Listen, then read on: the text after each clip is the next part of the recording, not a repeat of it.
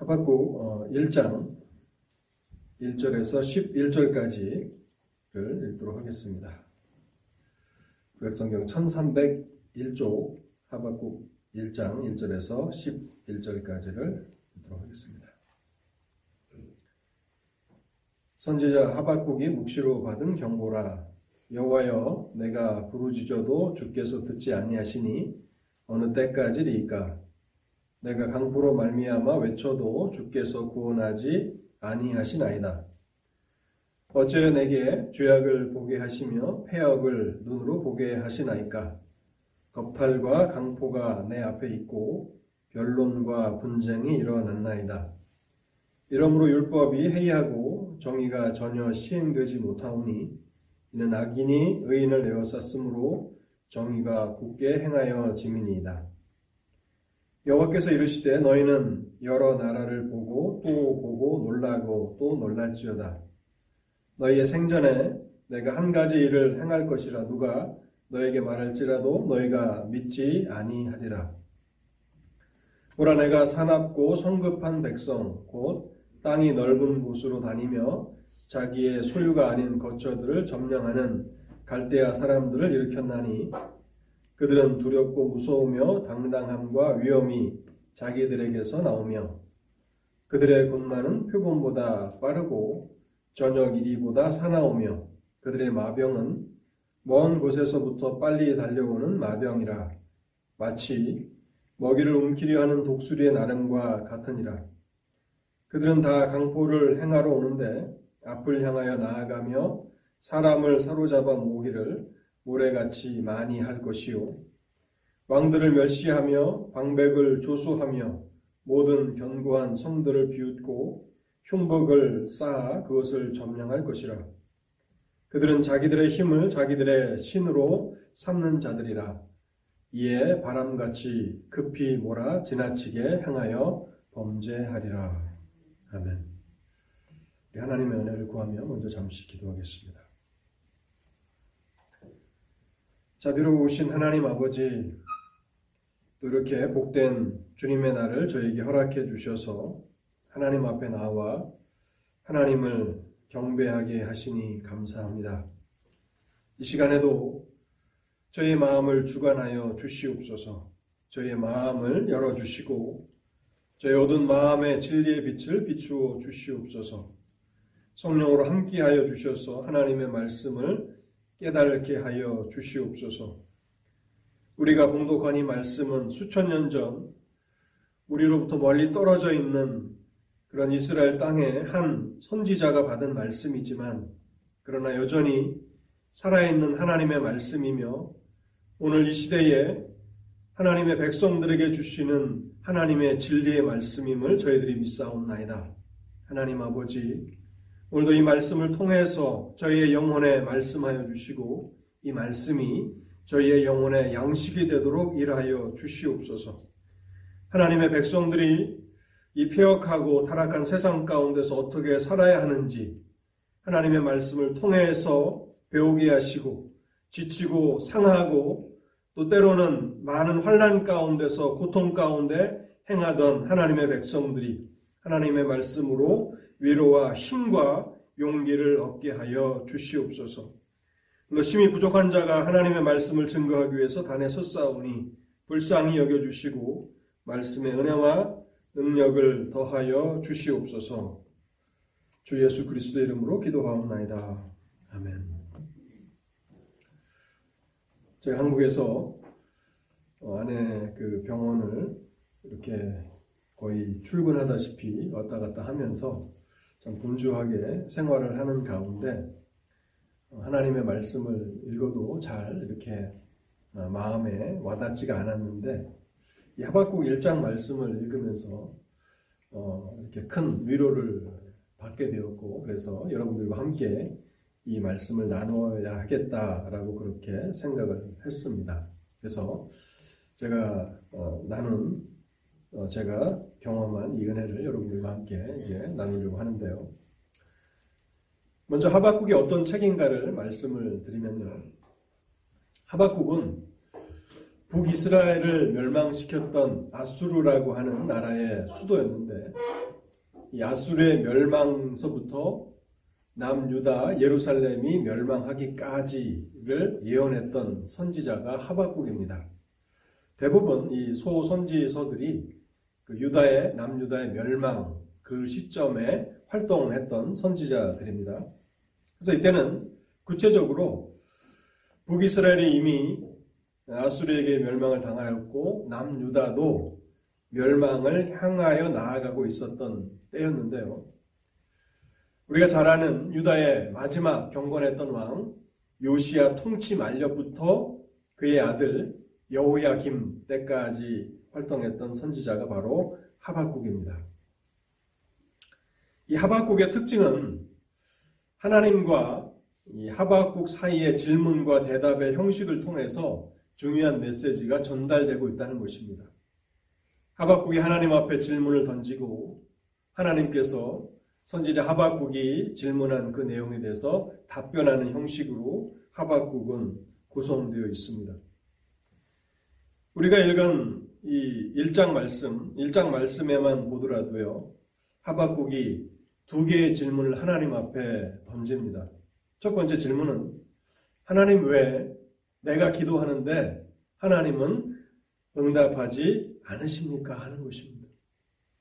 하나님 내가 하나님 앞에 외쳐도 하나님 앞에 부르짖어도 왜 하나님께서는 내 기도에 응답하지 않으십니까?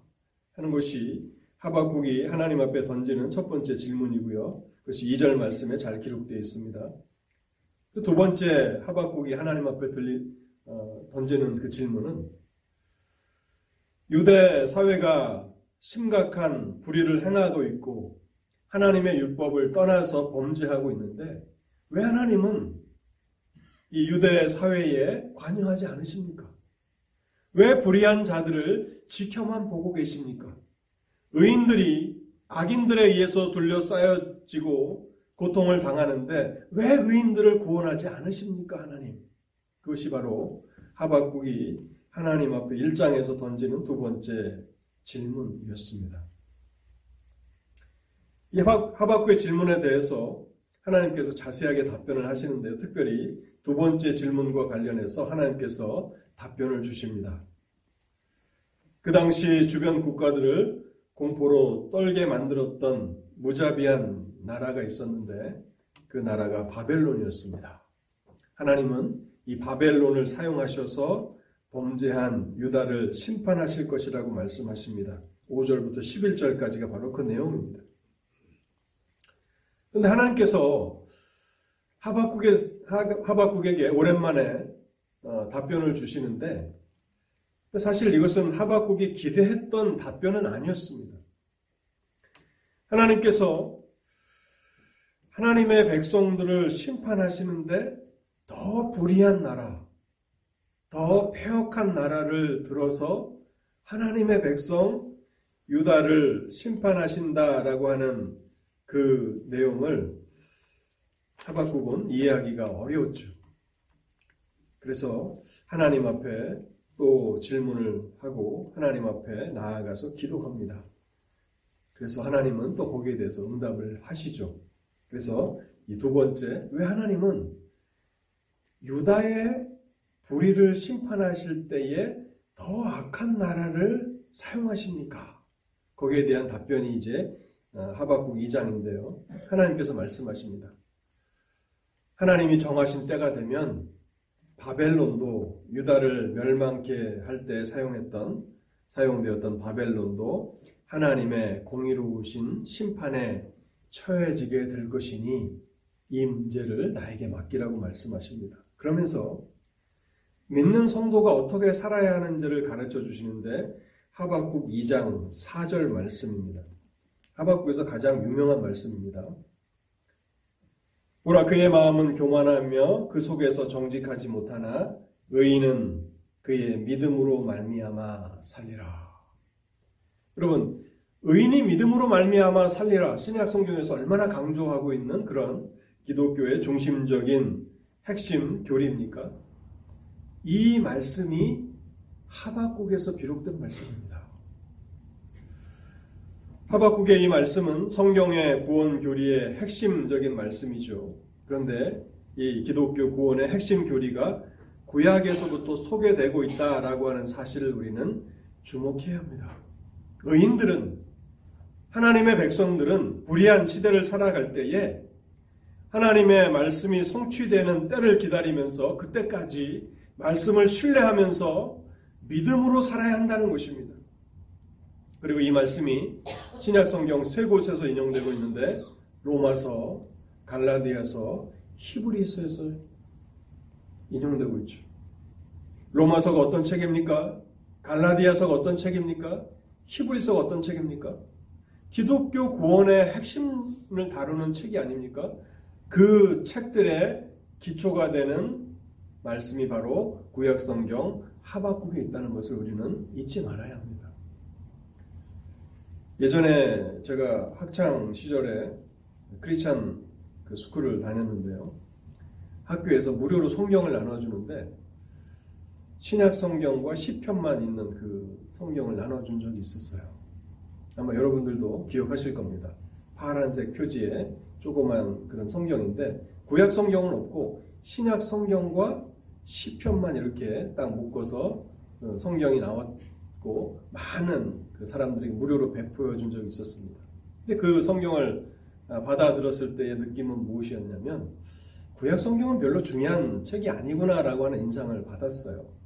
사실은 어, 그것은 잘못된 생각입니다. 구약을 잘 이해하지 못하고 신약을 제대로 이해하는 사람은 없습니다. 신약 성경의 깊이는 어디에서 나옵니까? 구약 성경을 아는 지식에서 오는 것입니다. 우리가 초등학교 때부터 어, 고등학교 때까지 공부를 하지만 그 모든 교육 과정이 아, 다 필요 없습니까? 대학만 가면 됩니까? 그게 기초인 것이죠. 이 초등학교부터 고등학교까지의 그 교육이 잘 기초가 자리 잡은 사람들이 사실은 대학에서 제대로 공부를 하는 것이죠. 저는 이과에서 공부를 해서 수학을 많이 이렇게 어, 공부를 했는데 신학교 가니까 수학을 쓸 일이 없어요. 그런데 어, 사회과학 시간에 통계학을 공부하는데 문과 학생들이기 때문에 수학적인 기, 기초가 없으니까 대학 수업이 진행이 되지 않았어요. 그래서 교수님이 이과 학생 없냐고 해서 이제 제가 손을 들었던 기억이 있는데 가장 기본적인 것들을 이야기하는데 어, 문과 학생들이 어려워해서 어, 저만 이렇게 바라보시면서 수업을 진행하시던 그런 때가 있었습니다. 그런 것처럼 여러분 구약 성경이 우리의 신앙에 있어서 핵심이라고 하는 사실을 우리는 다시 한번 생각해야 하는 것이고 그래서 저는 이 하박국서를 여러분들과 함께 오늘 생각해 보려고 합니다. 하박국 2장 4절에 의인은 믿음으로 말미암아 살리라. 이것이 기독교 핵심적인 어, 교리일 뿐만 아니라 하박국 전체의 주제가 됩니다. 저는 오늘 이 하박국의 불평이라는 제목으로 이 하박국 1장을 여러분과 함께 생각해 보겠습니다. 먼저 어, 첫 번째로요. 하박국이 불평했던 내용들이 무엇인가를 생각해 보면요. 하박국은 3절 말씀에서 이렇게 하나님 앞에 말씀합니다. 어찌하여 내게 죄악을 보게 하시며 폐역을 눈으로 보게 하시나이까? 겁탈과 강포가 내 앞에 있고 변론과 분쟁이 일어났나이다. 이러므로 율법이 해이하고 정의가 전혀 시행되지 못하오니 이는 악인이 의인을 에워쌌으므로 정의가 굳게 행하여 지니이다.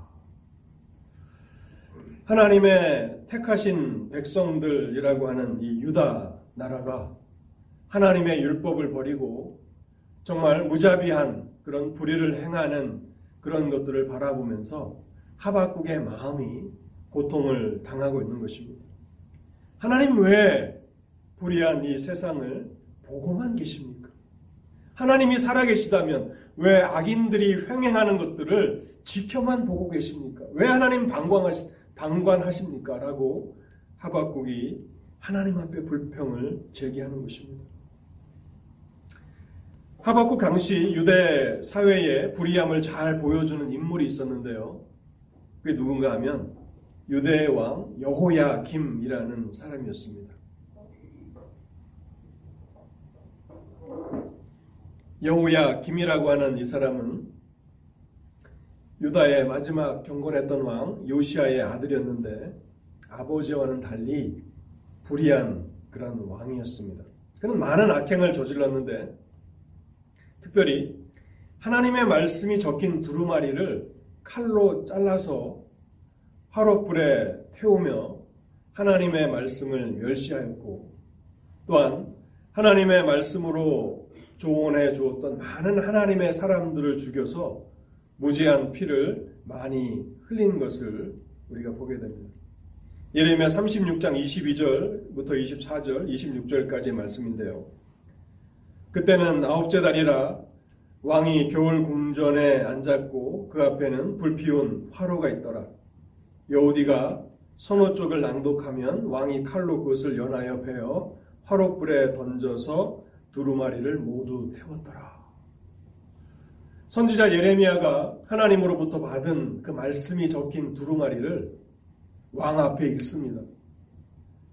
그것을 낭독하면 낭독한 그 성경을 찢어서 화롯불에 태워버리는 악한 왕이 바로 여호야 김이었습니다. 그리고 36장 26절에 보면요. 왕이 이렇게 명령합니다. 명령하여 선지자 예레미야를 잡으라 하였으나 여호와께서 그들을 숨기셨더라. 이 성경의 말씀을 하나님으로부터 받아서 기록한 예레미야를 잡으라. 예레미야를 잡아서 죽이려고 했죠. 하나님이 이미 그를 숨기셨다고 기록하고 있습니다. 하나님을 두려움이 없었고 또 하나님의 율법을 버린 유대 사회 속에서 하박국과 같은 하나님의 사람들이 얼마나 큰 박해를 당했는가를 우리는 예레미야 36장을 통해서 보게 됩니다. 그때 선지자 하박국은요 하나님 앞에 부르짖어 기도합니다. 하나님 어찌하여 이 죄악들을 묵인하십니까? 하나님은 왜 우리 사회에 관여하지 않으시는 것입니까? 왜 지켜만 보고 계십니까? 의인들이 죄인들로 말미암아서 고난을 당하는데 왜 하나님 의인들을 구원하지 않으십니까? 이 사절 말씀에 보면요. 사전 하반절에 보면 이는 악인이 의인을 애워 쌌으므로 라고 하는 말씀이 있습니다. 악인이 의인을 애워 쌌다. 박해하기 위해서 한 사람의 의인을 둘러싸고 있는 악인들을 보십시오. 마치 영화나 어떤 어, 뉴스 어떤 예, 보면 한 사람을 둘러싸서 많은 사람들이 뭐 폭행을 가하는 그런 그림이지 않습니까? 여기에 대해서 하나님께서는 어떻게 하박국에게 답변하십니까? 하나님께서 말씀하시기를 하나님께서 불의에 대해서 방관하시거나 묵인하시는 것이 아니라고 말씀하십니다. 그것은 사실이 아니고 사실은 하나님께서 하나님의 백성들이 회개하고 돌아오기를 기다리고 계시는 것이라고 말씀하고 계시는 것입니다. 하나님께서는 이제 하박국에게 사랑하는 유다 백성들을 포악한 바벨론의 손에 넘기실 텐데 하나님께서 사랑하시는 백성들을 바벨론의 그 포악한 손에 넘기시기까지 그 백성들을 고난 가운데 두실 것인데 그 이유는 하나님의 백성들이 고난 가운데서 자신들의 잘못을 깨닫고 하나님께로 돌이키기를 원하시기 때문이라고 말씀하고 계시는 것입니다. 여러분 이것은 하박국을 통해서만 주시는 말씀이 아니라요. 호세아 선지자를 통해서도 동일한 말씀을 주십니다. 호세아 5장 15절에 보면요. 하나님이 이렇게 말씀하십니다. 그들이 그 죄를 뉘우치고 내 얼굴을 구하기까지 내가 내 곳으로 돌아가리라. 그들이 고난을 받을 때에 나를 간절히 구하리라.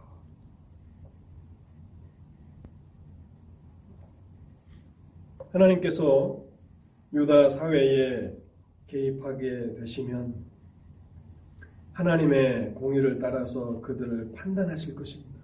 그렇다면 그 불의한 일들을 저질렀던 죄인들은 하나님 앞에 하나님의 심판을 피해 나가지 못할 것입니다. 그래서 하나님께서는 그들에게 기회를 주시고 하나님께로 돌이킬 기회를 주시는 것입니다. 제가 호세야 말씀을 가지고 여러분들과 나눌까 아니면 하박국 말씀을 가지고 나눠야 할까 사실 고민을 되게 많이 했는데요. 호세야 6장에 보면 이런 말씀이 있습니다. 6장 호세야 6장 1절부터 3절인데요. 오라 우리가 여호와께로 돌아가자. 여호와께서 우리를 찢으셨으나 도로 낫게 하실 것이요 우리를 치셨으나 싸매어 주실 것이니라. 여호와께서 이틀 후에 우리를 살리시며 셋째 날에 우리를 일으키시리니 우리가 그의 앞에 살리라. 그러므로 우리가 여호와를 알자 힘써 여호와를 알자. 여러분 호세아 호세아가 호세아 선지자가 말하는 이 말씀 여호와를 알자 힘써 여호와를 알자 이 말씀은 많은 의미를 함축하고 있는 말씀인데요. 하나님을 오해하지 말라는 것입니다. 하박국처럼 하나님께서 유다 사회에 관심이 없으셔서 불의한 이들을 가만히 방관하고 계시는 것이 아니라 하나님은 그들이 자신들의 죄를 깨달고 하나님께로 돌이키기를 기다리고 계시는 것이라. 하나님의 마음을 알자 하는 것입니다. 오늘 이 미국 사회는 어떻습니까? 우리가 살아가고 있는 이 세상은 어떻습니까? 많은 불의가 있죠. 하나님의 말씀을 멸시하고 하나님의 사람들을 받게 하는 그러한 사회가 점점 더 되어가고 있지 않습니까? 그럼에도 불구하고 하나님께서 방관하고 계시는 것 같고 지켜만 보고 계시는 것 같은 그것은 하나님을 오해하는 것입니다. 하나님은 사람들이 자신들의 잘못을 깨달고 돌이키도록 기회를 주시고 계시는 것입니다.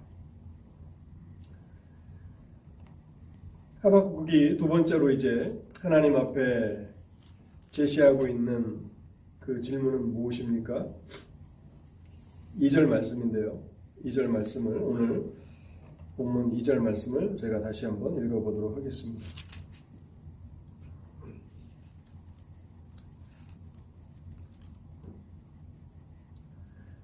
여호와께 여호와여 내가 부르짖어도 주께서 듣지 아니하시니 어느 때까지리이까 내가 강보로 말미암아 외쳐도 주께서 구원하지 아니하시나이다. 여러분 이것은 하나님께서 우리의 기도에 응답하지 않으신다라고 하는 그런 불평입니다. 하박국의 불평이죠. 우리가 신앙생활을 하면서 가장 많이 아마 경험하고 있는 그러한 경험이 아닐까 저는 생각을 해봅니다. 여러분들 하나님 앞에 기도하시는데 하나님께서 여러분들의 기도에 잘 응답해 주십니까? 많은 분들이 어, 목사에게 찾아와서 그런 말씀들을 하십니다. 기도에도 하나님이 응답해 주시지 않습니다. 아마 여러분들이 그런 말씀을 하시는 것을 제가 들었던 기억이 있습니다. 우리가 아무리 하나님 앞에 기도해도 내 기도는 응답되지 않는다 하는 것이 우리의 답답함인데요. 여러분 하박국의 답답함이 바로 그것이었습니다. 선지자 하박국도 그런 답답함을 가지고 있었어요. 내가 하나님 앞에 부르짖어도 하나님께서 듣지 아니하시고 내가 큰 소리로 외쳐도 하나님께서 내 기도에 응답하지 않으신다 하는 것입니다. 그러면서 2절에 보면 중반쯤에 보면 어느 때까지리까라고 하나님을 향하여서 하박국이 호소하고 있습니다. 하나님 어느 때야 제 기도에 응답해 주실 것입니까? 언제까지 제가 이 기도를 계속해서 하나님 앞에 올려야 하는 것입니까? 하박국은 오랫동안 자기가 사랑하던 민족 하나님의 백성들을 위해서 기도했습니다. 하나님의 나라의 정의가 하수와 같이 흘러가기를 원했고 하나님의 백성들이 하나님의 율법을 존중하고 하나님을 온전히 경외하는 그러한 정의로운 사회가 되기를 위해서 하나님 앞에 기도했습니다. 그런데 백성들이 자신들의 죄를 회개하고 하나님께로 돌이키기는 커녕 오히려 유대 사회는 더 깊은 죄악으로 빠져가는 것을 지켜만 볼 수밖에 없었습니다. 여러분 그것이 얼마나 큰 고통입니까?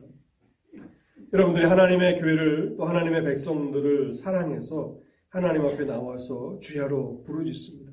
하나님 우리 교회를 축복해 주시고 우리 성도들 축복해 주십시오.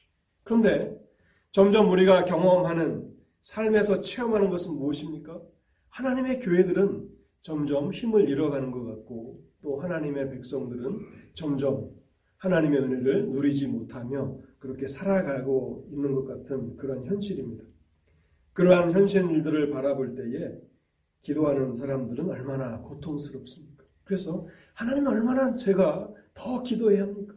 언제까지 이 기도를 계속 하나님 앞에 올려야 합니까? 라고 그렇게 우리도 불평할 수 있다는 것입니다. 저는 이 하박국을 통해서 이렇게 좀 어, 한국에서 위로를 받았다고 말씀을 드렸잖아요. 많은 말씀들을 제가 읽고 들었, 들었지만은 이 하박국 말씀을 통해서 많이 이렇게 위로를 받았는데 그 위로를 받은 부분이 바로 이런 부분입니다. 아, 이것은 나만 경험하고 있는 것이 아니구나. 목사로서 제가 하나님 앞에 기도하고 또 교회를 위해서 기도하고 성도들을 위해서 기도하고 또 가족들을 위해서 또 자녀들을 위해서 또 친척과 친구들을 위해서 또 이 사회를 위해서 기도합니다. 그런데 내가 기도하는 그 방향대로 나아가지 않고 오히려 정반대로 흘러가는 것 같은 그런 느낌을 받을 때 참 그것이 고통스럽더라고요. 근데 이러한 고통스러운 체험을 오래전 수천 년 전에 하나님의 사람 하박국도 경험했다라고 하는 것을 제가 이 성경을 통해서 깨닫게 될 때에 그것이 적잖은 위로가 되었던 거예요. 아 이것이 나만 경험하는 그런 독특한 경험이 아니라 하나님의 백성들이 공통적으로 경험할 수 있는 것이구나라고 하는 것을 생각하면서 위로를 받았던 것 같습니다. 특별히 강포를 인하여라고 하는 말씀을 주목해 보시기 바랍니다. 강포를 인하여 강포로 말미암아 2절에 보면 내가 강포로 말미암아 강포라고 하는 것은 난폭하게 다루다 학대하다 하는 그런 말입니다. 그 당시 권력자들이 무자비한 압제를 통해서 가난하고 힘없는 사람들을 그렇게 험악하게 다뤘다는 것이죠. 왕을 비롯하여서 그 당시에 권력을 가지고 있었던 힘 있는 사람들이 힘없는 백성들을 그렇게 난폭하게 다루고 학대했다는 것입니다. 그래서 그 문제를 가지고 하나님 앞에 호소하지만 사실 하박국이 죽을 때까지 그 사회가 자신이 기도하는 것처럼 그렇게 정의로운 사회로 회복되는 것을 보지 못하고 죽게 되는 것, 죽게 되는 것이죠. 아무리 기도해도 그 사회는 나아질 기미가 조금도 보이지 않습니다. 여기에 대해서 하나님께서 어떻게 답변하십니까?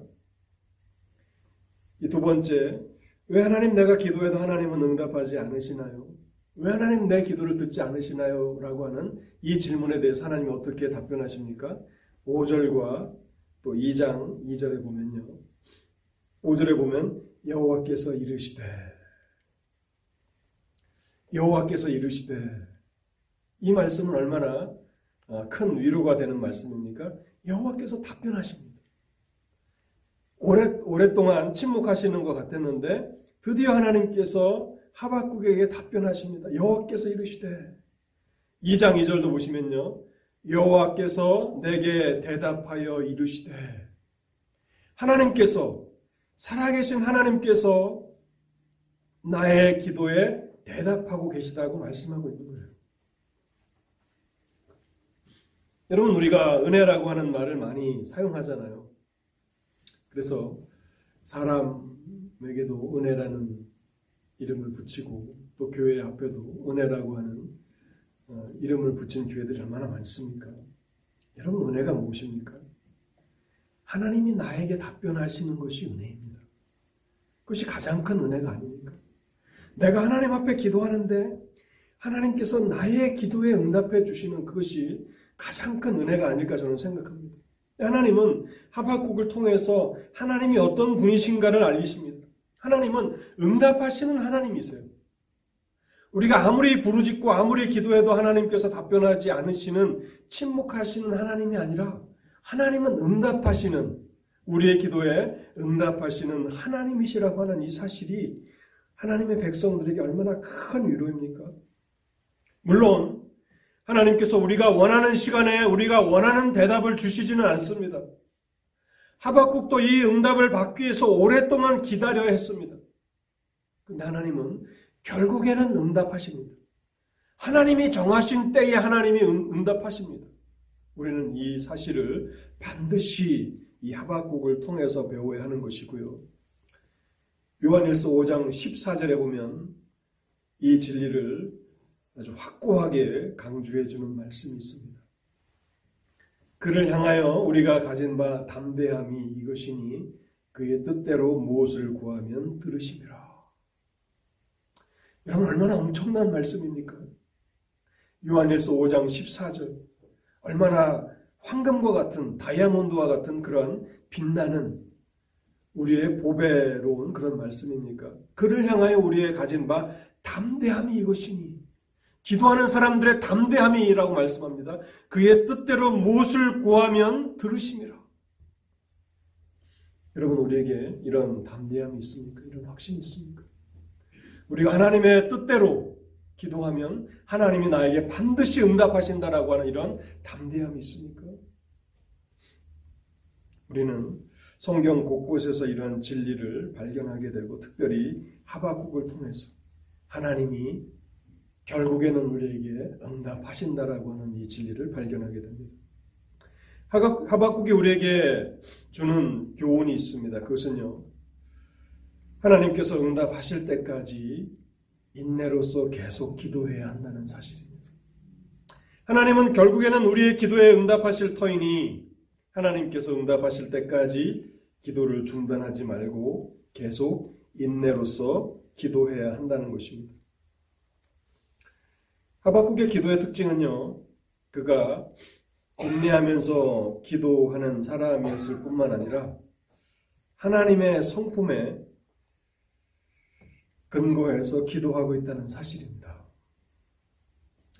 어, 시간 관계상 상세하게 다 말씀을 드리지 못하지만 1장 12절과 3장 3절에 보면 하나님을 거룩하신 하나님이라고 그렇게 소개하고 있고요. 하박국 3장 6절에 보면 만군의 주권자가 되시는 하나님이라고 그렇게 고백합니다. 또 하박국 3장 18절에 보면 자기 백성을 구원하시는 하나님이라고 고백하면서 그렇게 기도하고 있습니다. 하박국이 수많은 갈등과 고민 속에서 질문을 가지고 하나님 앞에 나아갑니다. 그런데 하나님이 어떤 분이신가를 생각하면서 기도하며 나아갑니다.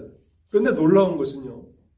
하나님께서는 이 기도를 통해서 하박국을 가르쳐 주시고 계시고 하나님을 더 깊이 알도록 그를 이끌어 가십니다.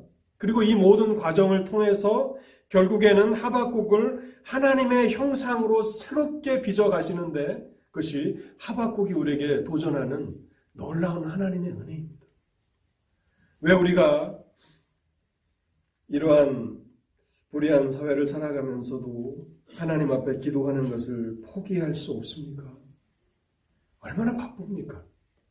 정말 다들 바쁘시잖아요. 그래서 조금의 시간을 내서 무엇인가 이렇게 요구할 때 참 죄송스러운 마음이 있죠. 왜냐하면 바쁜 걸 다 아니까. 그럼에도 불구하고 왜 교회에서는 매 주일마다 성경을 읽고 기도해야 한다고 하는 사실을 늘 강조하는 것입니까? 기도를 하는 이, 이 일들이 우리에게 유익이 되기 때문에 그러한 것입니다. 하나님께서 결국 이런 질문들, 많은 불평들, 많은 의문들을 가지고 우리가 하나님 앞에 기도로 나아갑니다.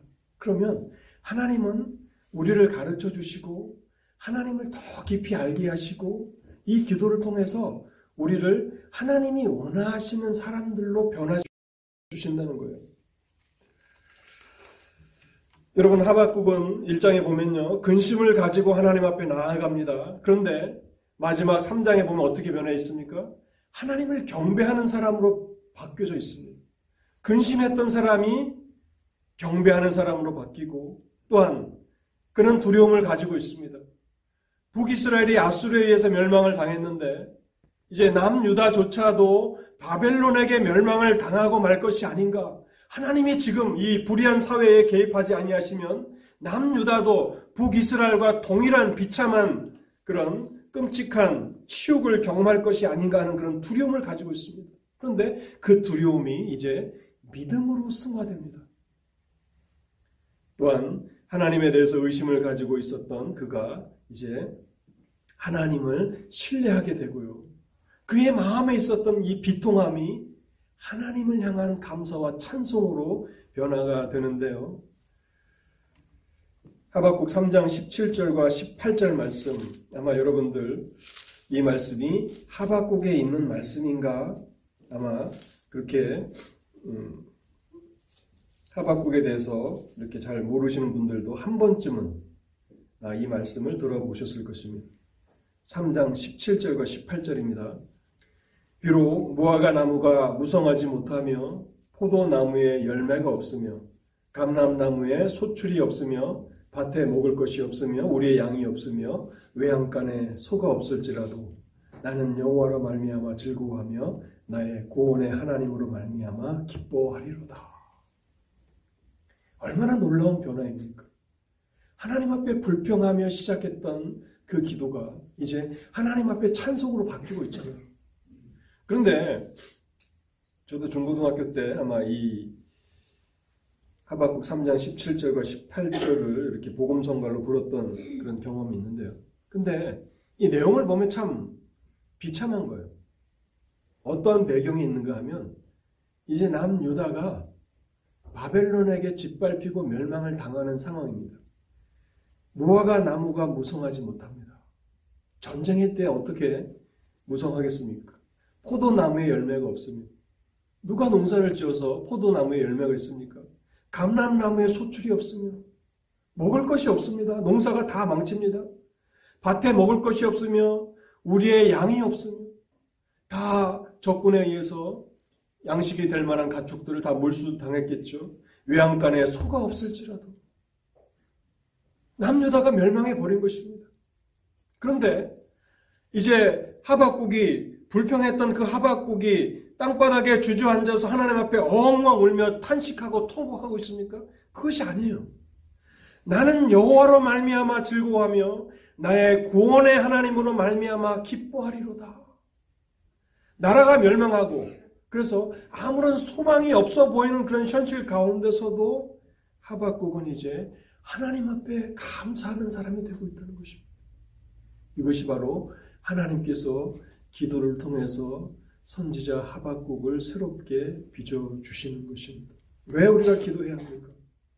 이러한 은혜를 경험할 수 있기 때문에 그러한 것입니다. 결론의 말씀을 드리도록 하겠습니다. 불의한 세상 속에서 하나님의 백성들은 어떻게 살아야 합니까? 하박국처럼 질문을 가지고 의문을 가지고 때로는 불평을 가지고 하나님 앞에 나아가 인내로서 기도해야 합니다. 하나님께서 우리의 기도에 응답하지 않으시는 것처럼 느껴질지라도 하나님께서 우리에게 응답하시기까지 기도하기를 포기하지 말아야 합니다. 그러면 결국에는 하나님께서 우리에게 응답하실 것입니다. 요한일서를 통해서 우리에게 주시는 것처럼 우리의 가진 바 담대함이 이것이니 우리가 주의 뜻대로 무엇을 구하면 그가 이루시리라. 이런 담대함이 있어야 합니다. 이런 담대함이 있는 사람들은 기도하기를 포기하지 않는 것입니다. 불의한 세상 속에서 하나님의 백성들은 어떻게 살아야 합니까? 믿음으로 살아야 합니다. 하나님이 정하신 때가 되면 하나님께서 세상을 공의로 판단하실 것입니다. 하나님이 잠시 불의한 세상을 방관하시는 것 같이 보이지만 그것은 하나님을 알지 못하는 것입니다. 하나님은 죄인들이 회개하고 돌아오기를 기다리고 계시는 것입니다. 하나님을 오해하면 안 됩니다. 성도는 인내로서 이때를 기다리며 흔들리지 말아야 합니다. 고통을 당할수록 질문을 가지고 의문을 가지고 하나님 앞에 나아가 기도해야 하고 또 이 기도의 삶을 통해서 우리를 더 하나님의 형상으로 빚어가시는 이 은혜를 경험하며 살아야 합니다. 이런 은혜가 저와 여러분 모두에게 있어지기를 바랍니다. 기도하시겠습니다. 하나님 아버지 감사합니다. 오늘도 하박국을 통해서 우리가 배워야 하는 진리가 무엇인가를 생각해 보게 하시니 감사합니다.